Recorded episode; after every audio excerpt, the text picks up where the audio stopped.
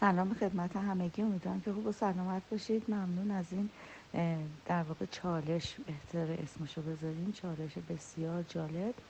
چند سال پیش توی کلاسا شهلا جون عزیز میگفتن که اتفاقا باید که بیست درصد اون سایه بمونه. اگر که قرار باشه حرف هیچ کس مهم نباشه و هیچ چیزی در واقع ما رو، حالا نمیگم بر بخوره، ولی به ما, ما رو تکون نده، پس غیرت چی میشه؟ اصلا آدم ها تغییر نمی کنن. چند وقت پیش هم توی کلاسی بودیم که میگفت اگر یک، همین تو کلاس شهلا جون میگفتن که اگر یه مردی خیلی همه چیز زنش رو اوکی کنه، اصلا اون زن پیشرفت نمیکنه.